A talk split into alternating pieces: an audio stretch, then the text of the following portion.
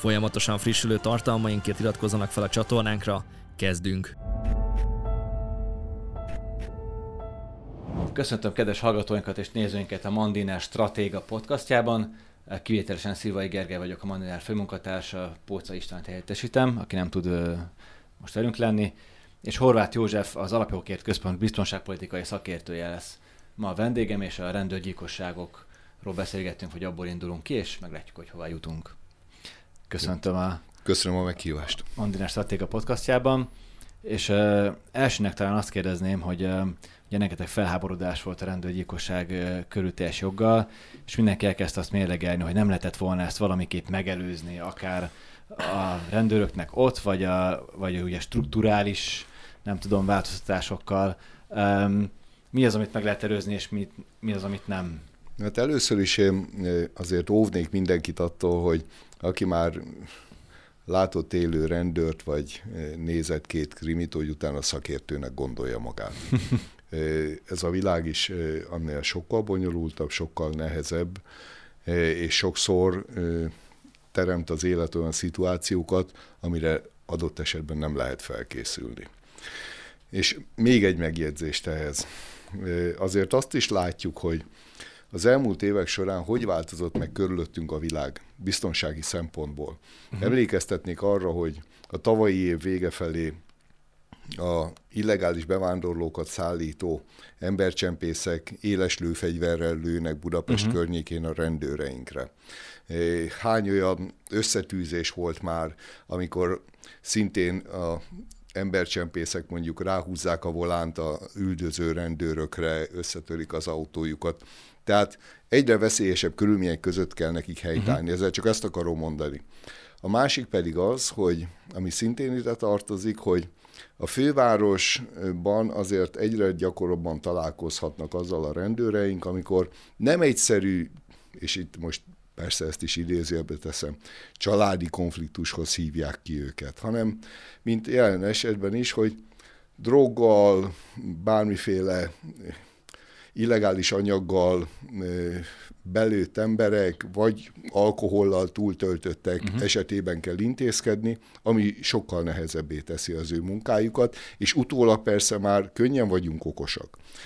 Szoktuk mondani, hogy utólag a hülye is lehet okos. De abban a pillanatban, az adott helyzetben nekik kell dönteni, és nekik kell a döntéseket meghozni, amihez sokszor a véletlenek szerencsétlen összjátéka is hozzájárul, aminek ilyen tragikus végkifejlete is van, és még egy dolgot hadd tegyek, most bocsánat, hogy magamhoz ragadom a szót, de azért ennél a e, tragédiánál most már azt is tudjuk, hogy, hogy ilyen apró, kicsi véletlenekből tevődik össze a uh-huh. végén, hogy egy ilyen tragikus végkifejlet van. Például az, hogy mikor fölmennek az emeletre, és ugye ott van ez a kalapáccsal hadonászó, jól láthatóan nem igazán önmagánál lévő ember, egyik pillanatra a másikra, mint a lépcsőházak általában az időzített lámpák, lekapcsol a villany, uh-huh. és sötét van. Uh-huh. Amitől egyrészt megrémül az ember, és azt hiszi éppen azért, mert nem igazán ura önmagának, hogy itt egy valami szörnyű démoni összeesküvés áldozata, kést ragad, és közben az intézkedő rendőrök is, akik már a bilincseléséhez készülnek, közel vannak hozzá. Uh-huh. Tehát innentől kezdve pedig már nagyon-nagyon nehéz és hadonászik, szurkál össze így van. Képzeljük ezt egy vaksötét lépcsőházban, ami szűk, az ember, mivel tele van anyaggal, ezért aztán hihetetlen erővel, agresszivitással támad, és váratlan módon, hiszen ők már készülnek ahhoz, hogy megbilincselik. Uh-huh. Tehát egy, egy nagyon nehéz helyzetről van szó, aminek még egyszer mondom, milyen szörnyű a végkimenetele. Uh-huh. Um, ugye említette, hogy, hogy valamilyen anyag volt a, a, az illetőben.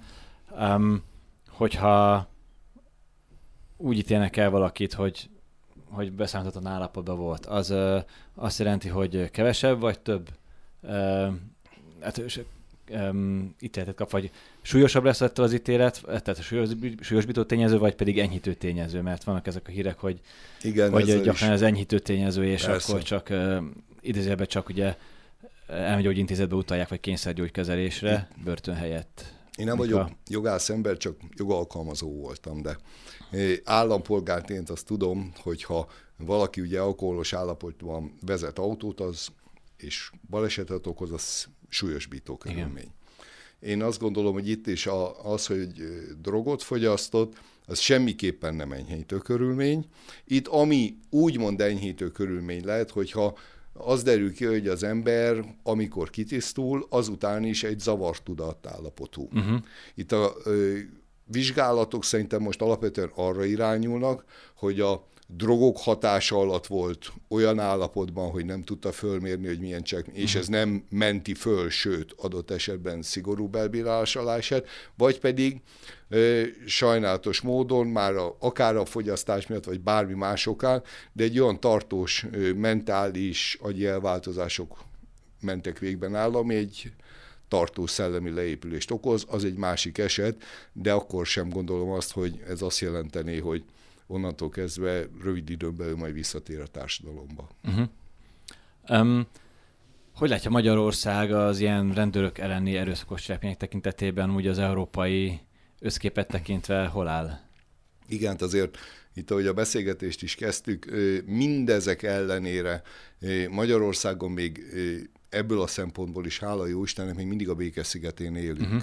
Ez nem jelenti azt ugyanakkor, és mert ez is most itt a közösségi médiában megjelent, hogy nem megfelel a rendőrök felkészültsége, uh-huh. felszerelése, stb., hogy ez igaz lenne. Emlékeztetnék arra, hogy például Svédországban, ahol hosszú évtizedekig a legsősebb bűncsekmény az esetek nagy részében az volt, hogy részek, fiatalok hétvégén elkötöttek egy autót. Uh-huh és akkor azt kellett megkeresni. És most látjuk azt, hogy Svédországban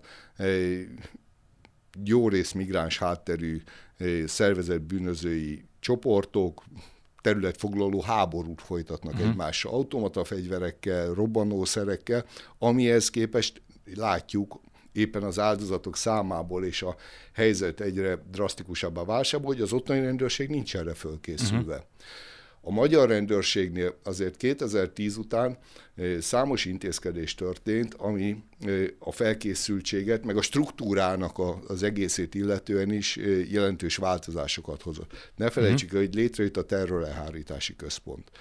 Ugye itt volt egy másik rendőrgyilkosság bőnyben, amikor egy automata géppisztolyjal uh-huh. egy radikális szélső jobboldali embert kellett volna előállítani, és ő ott tölt meg egy embert egy rendőr sajnos. Azóta is, ugye amikor olyan kiemelt veszélyességű helyzet van, amikor egyrészt fölmerült, hogy lőfegyver van, uh-huh. vagy pedig olyan ö, nagyobb létszámú szervezet megmozdulás, támadásra utaló jelekkel, akkor a terrorlehárítási központnak megvannak azok a magasan kiképzett, gyors reagálásra képes, minőségi emberei, akik számos alkalommal bár bizonyítottak. Uh-huh.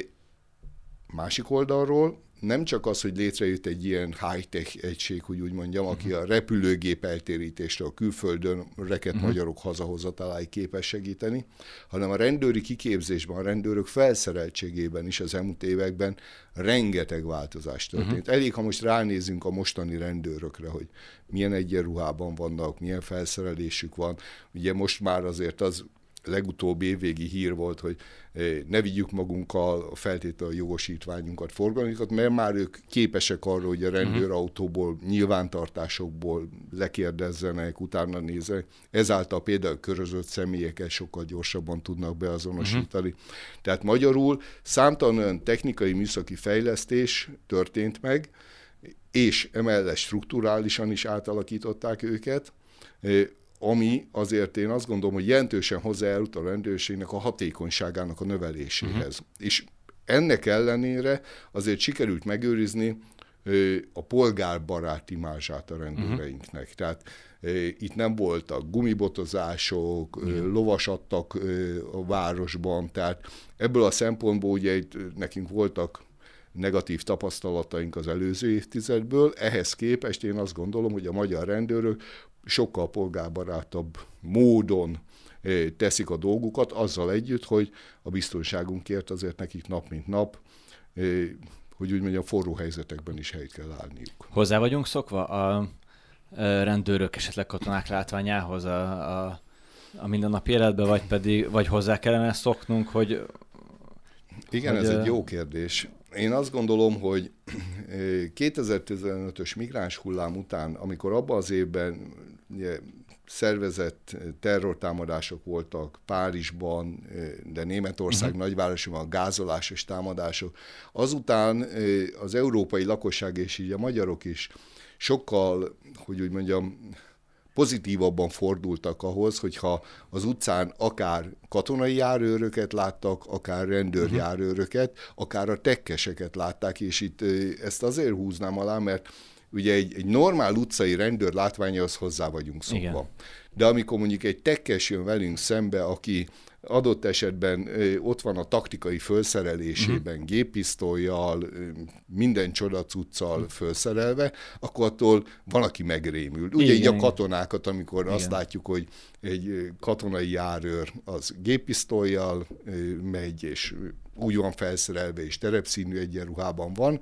Én azt gondolom, hogy a 21. században sajnos ehhez hozzá kell szoknunk, hiszen, hogyha azt várjuk el, hogy a saját biztonságunk, vagy a családunk biztonsága érdekében legyen a belátható közelségben olyan, aki képes és mer is intézkedni, mm. és fel is van erre hatalmazva, az azzal jár, hogy jelen kell lenniük ezeknek az embereknek az utcáinkon. Tehát a a cél az, ha lehet így fogalmazni kapcsolatban, hogy ne féljünk a jelenlétüktől, hanem, hanem biztonságérzetünk legyen tőle. Pontosan, én azt gondolom, hogy ezektől az emberektől abszolút nem kell félni, és most már ha, ha olyan szemmel nézzük, civil szemmel próbáljuk őket nézni, azért döntő-döntő többségükben jó arcú, fiatal emberekről, nőkről van szó, akik már messze nem azt a 70-es, 80-as években egy rendőr klisét köszöntik vissza, ami igen. a rossz ízű viccekben igen, volt, igen. hogy buták, faragatlanok, suksükölők, tehát itt már azért egy generációváltás is végbe ment,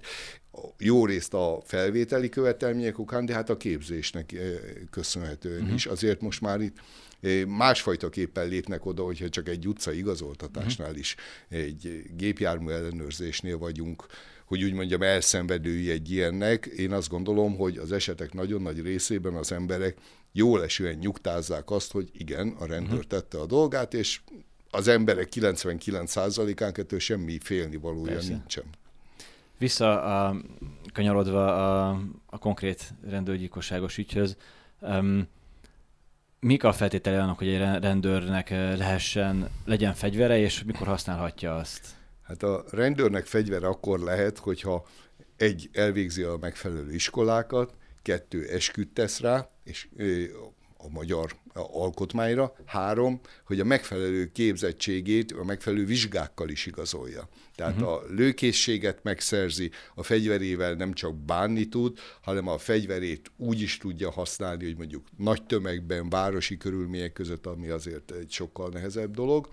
Tehát ebből a szempontból a, a rendőrök mind jogilag mind fegyverhasználatban, mind a gyakorlati élet vonatkozásában a megfelelő képzettség és ennek a vizsgákkal való alátámasztása uh-huh. után kaphatnak fegyvert, és mehetnek ki a polgárok közé az Szóval utcára. a fegyverhasználat egy olyan dolog, hogy az ember fog egy pisztolyt, és már és csak lövő húzogatja a Igen, hát a ugye ez is olyan jól mutatta egy akciófilmekből, hogy ez egy borzasztóan egyszerű dolog, és hát mindenki lehet Rambo, és innentől kezdve ez már, hogy valaki a céllövöldében légpuskával lő hármat, akkor megállapítja, hogy nem is olyan nehéz dolog ez, de ez egy borzasztóan nehéz dolog, és nagyon felelősségteljes dolog. Tehát aki már lőtt fegyverrel, és nem csak céltáblára, akkor az pontosan tudja, hogy nem az a nehéz, hogy valaki eltalálja a célt, hanem meg a mentális döntésnek a meghozatala, és itt tized másodpercekről beszélünk, amikor ezt a döntést meg kell hozni, és utána, mivel itt a mi rendőreink, a mi rendvédelmeseink azért nem nap mint nap használják így a fegyverüket, ez nyilvánvaló, hogy egy utógondozást is igényel uh-huh. utána, tehát eznek az embereknek későbbiekben a fejében is rendet kell tenni, hogy utána újra ki tudjon menni, újra fegyvert tegyen, és újra adott esetben, ha szükséges, használni is tudja úgy, hogy mentálisan közben uh-huh. ne sérüljön. Mikor használhatják a fegyvert? Hát ebből a szempontból a magyar jogszabályok nagyon rigorózusak. Uh-huh. Tehát a rendőr az arányos és célirányos válaszokat adhat az őtér támadásra, és ez megint azzal kezdeném, hogy utólag már szakértőknek, jó szándékú vagy kevésbé jó szándékú, de hozzáértőnek gondolt embereknek könnyű azt mondani, hogy miért nem ilyen eszköz használt, miért nem olyan eszköz használt, miért nem amolyat. Itt azért azt tudni kell, hogy a rendőr számára az is, a fokozatosság is nagyon fontos. Uh-huh. Tehát nálunk nem nem a vadnyugaton vagyunk, hogy fegyvert ránt a rendőr, és az Ugye első rossz mozdulatra igen. arra kell neki számítani, hogy ő támadás vagy a társát támadás éri. Tehát ebből a szempontból a rendőrségnél nagyon keményen le vannak ezek szabályozva, és jogszabályi háttérrel garantálva vannak.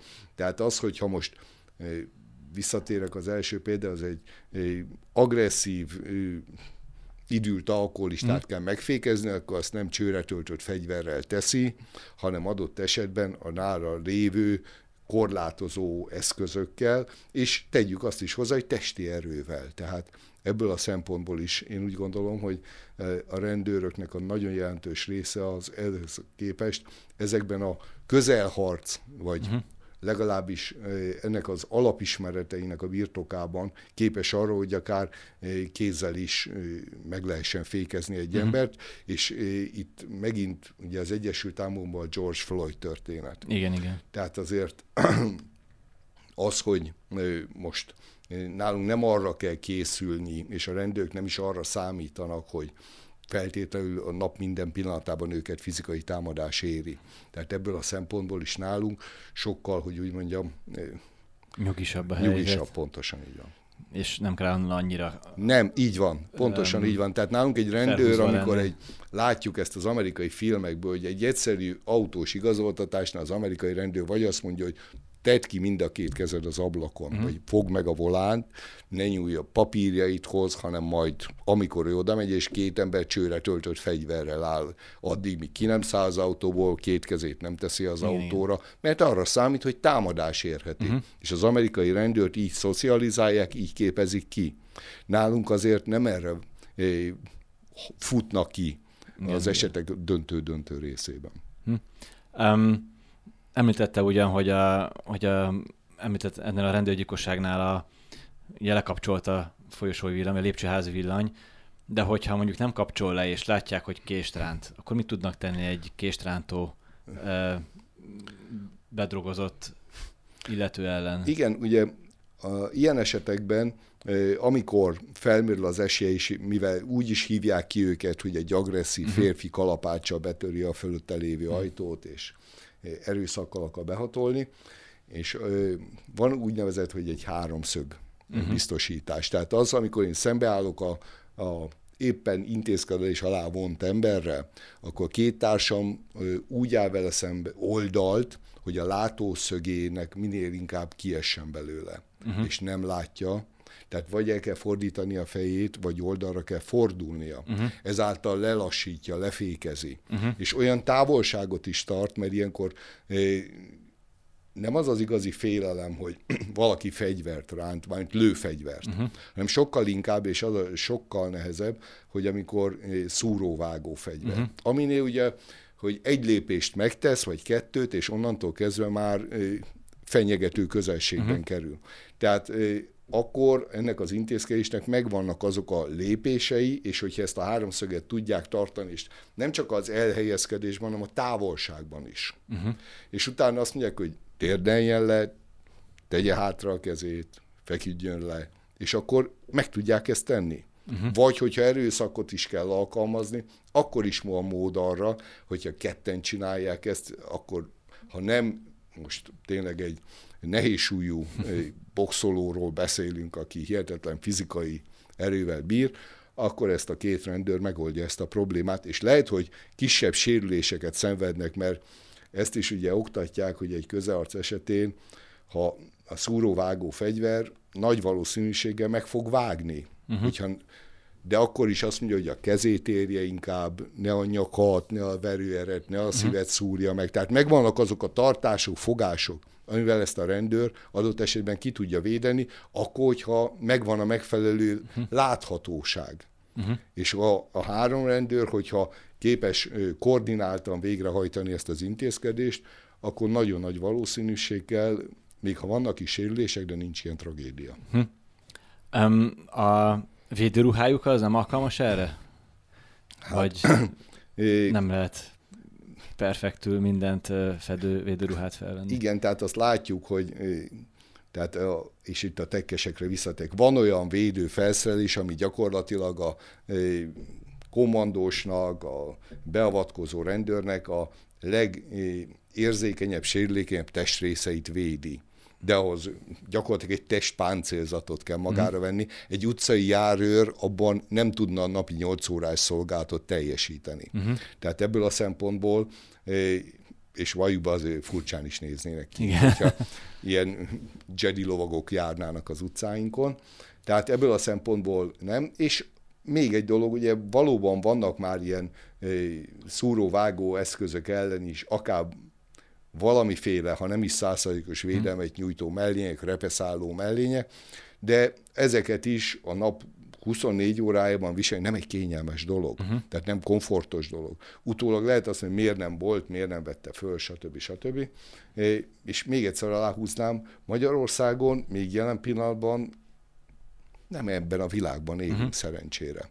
Igen. Tehát én azt gondolom, hogy nyilvánvaló, hogy ezután a támadás után, és mint mindegyik után egyébként, a rendvédelmi szerveken ez úgy is végigfut, hogy uh-huh. egyrészt a képzés továbbképzésre uh-huh. a megfelelő tanulságokat, hogy más hasonló szituációban hogy lehet ezt kivédeni, mert ebből uh-huh. nagyon sokat lehet tanulni is, még hogyha a saját kárán is Lá, Látom magam előtt a szituációs játékokat. Abszolút hogy, mértékben, hogy igen.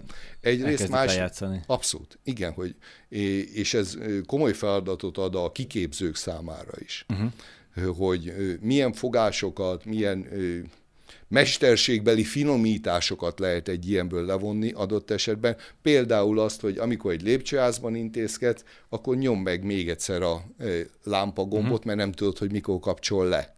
Uh-huh. Tehát Igen. vannak ilyen dolgok, ugye, ami egy ilyen intézkedés sornál van egy vagy szigorú vagy legyen rend. lámpa, Pontosan, így van. Azon a... Így van, hogy eleve legyen nálad, mert van nálad zseblámpa, vagy... de ugye adott esetben, mikor egy támadás, én nem azzal, vagy elsötétül, nem azzal kezdem, hogy a zseblámpámat keresem, van, hanem próbálom önmagam meg a társamat megvédeni. Igen. Tehát erre én azt gondolom, hogy majd későbbiekben az intézkedés sorokban is uh-huh meg kell tenni azokat a további lépéseket, a képzésekben, továbbképzésekben, másrészt adott esetben, és ez a legnehezebb, hogy felmérni azt és eldönteni, hogy itt most mivel is állunk szemben.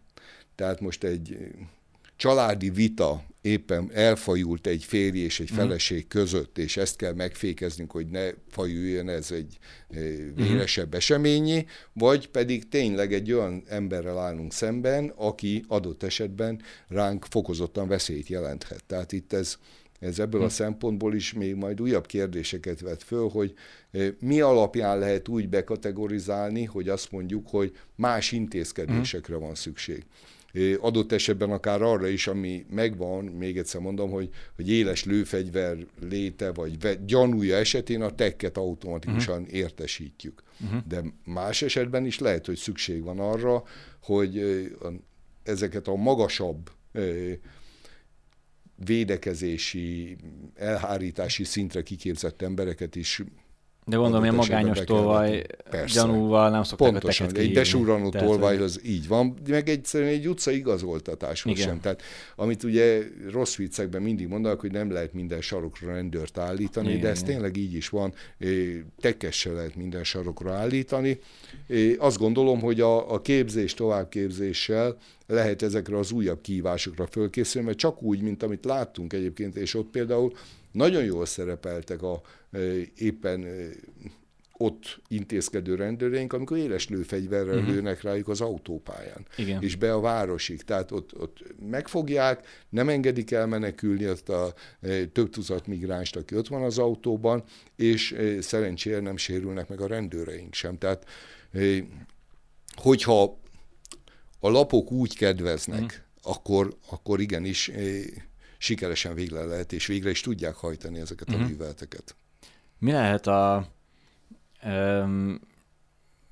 az elhújt rendőr családjának, illetve a társainak az utógondozásainkkor hogy néz ki? Vagy, vagy a, lelki segítségnyújtás, gondolom ilyenkor azért szükség van erre. Mindenképpen, hiszen itt azért egy 30. évét még ben betöltött fiatalemberről van szó, ugye tudjuk, hogy most tervezte azt, hogy családot alapít. Tehát itt ez egy többrétű dolog, egy szülőként is tudja az ember, hogy annál tragikusabb ott nem tudunk elképzelni, ha a gyerekét veszíti el egy szülő. Tehát ott az mindenképpen egy olyan csapás, aminek a későbbiekben is a kezelése, gondozásában nyilvánvaló, hogy a belügyminisztérium vagy a rendőrség segítséget tud nyújtani a családnak, és, uh-huh. itt, és nem merül ki abban, hogy most kap egy dísztemetést, aki a életét Igen. adta az országért vagy szolgált teljesítés közben hunyt el.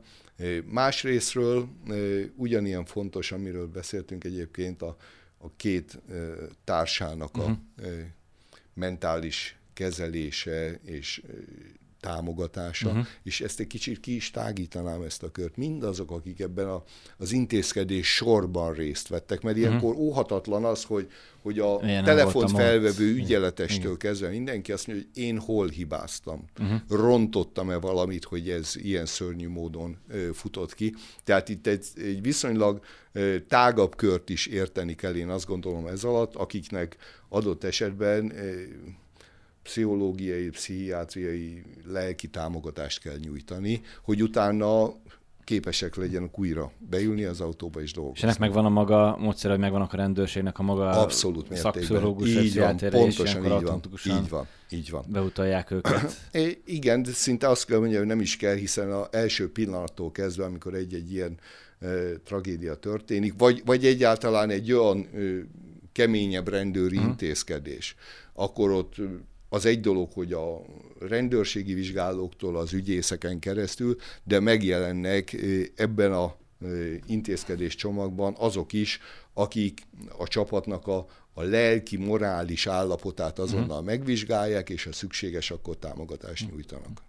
Utolsó kérdésem, mit gondol, mi lesz az ügy kimenete akár a bíróságon a, a vádlott tekintetében, akár a tanulságok levonás tekintetében Hát én azt gondolom, hogy tekintettel a, a, az elkövetőnek az előéletére, uh-huh. hogy mhm. már eh, visszaeső, ugyan agresszívokkal, igen, előtte való napokban ugye már a szolnoki helikopterbázison e, próbálkozott. És, és, és uh, ideiglenesen engedték. Pontosan, tehát, így van, tehát feltételesen, feltételesen volt, szabadlábon. volt szabadlábon. Tehát én azt gondolom, hogy őt nagyon hosszú időre, vagy véglegesen kivonják a társadalomból. Uh-huh. Tehát én nem látom azt, hogy bármiféle úton és itt most azt gondolom, hogy majdnem mind, nem mindegy, de mégiscsak majdnem mindegy, hogy most tartós pszichiátriai kezelésként, vagy pedig börtönben mhm. való uh-huh. büntetésként beszélünk erről a társadalomból való kivonásról, de tekintet arra, hogy egy olyan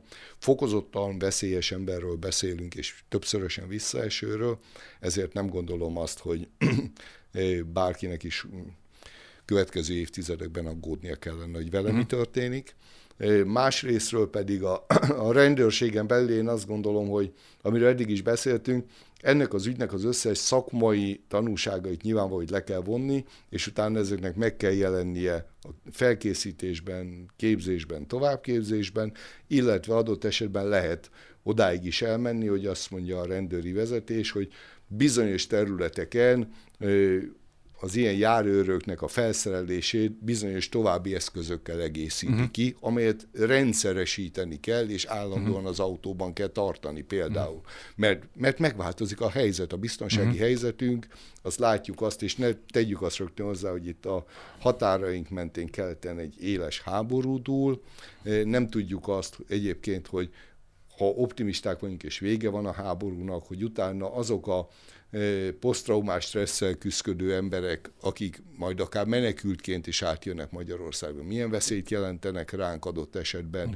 A menekültek közt látjuk azt, hogy mesterlövészektől kezdve különböző speciális képzésen, kommandós képzésen átesett afgánok vannak szintén Szerbiában, vagy akár már Hollandiában tűnnek föl ezek az emberek. Tehát sajnálatos módon úgy tűnik, mintha úgy körülöttünk a világ, az tényleg durvulna, és amit a miniszterelnökünk mondott, hogy a veszélyek korábban léptünk, ezt ebből is látni kell mindannyiunknak. Akkor lehet, hogy uh, utolsó utána kérdés, lehet, hogy a hétköznapi állampolgároknak a kis jobb, hogyha valamiféle um, önvédelmi tudást magunkra szedünk?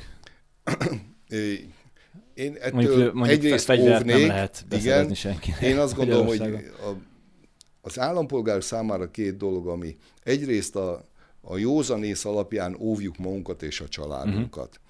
Tehát az intézkedést azt gondolom, hogy az bízzuk a profikra. Uh-huh. Tehát se az önbíráskodás, se az, hogy most valaki é, úgy gondolja, hogy majd mi kijönnek a rendőrök, ő addig intézkedik, és uh-huh. segít a legjobb szándék mellett is.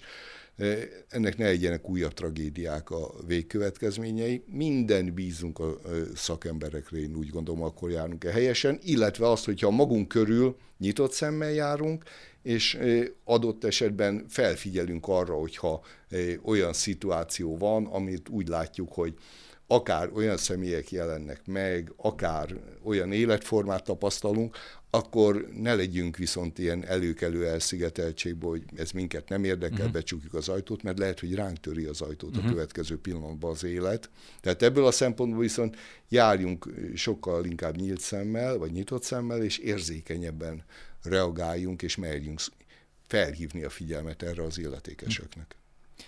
Horváth Józsefnek az Alapjogokért Központ biztonságpolitikai szakértőnek nagyon köszönjük, hogy eljött hozzánk, ez volt a Mandiner Stratéga podcastja. Szilvai Gergelyel, a Mandiner főmunkatársával, és jövő héten is várjuk Önöket. Köszönjük szépen a hallgatóknak és nézőinknek, hogy velünk voltak. Köszönöm a meghívást. Ha tetszett a videónk, iratkozzanak fel a csatornánkra és kövessék a Mandinert minden lehetséges fórumon.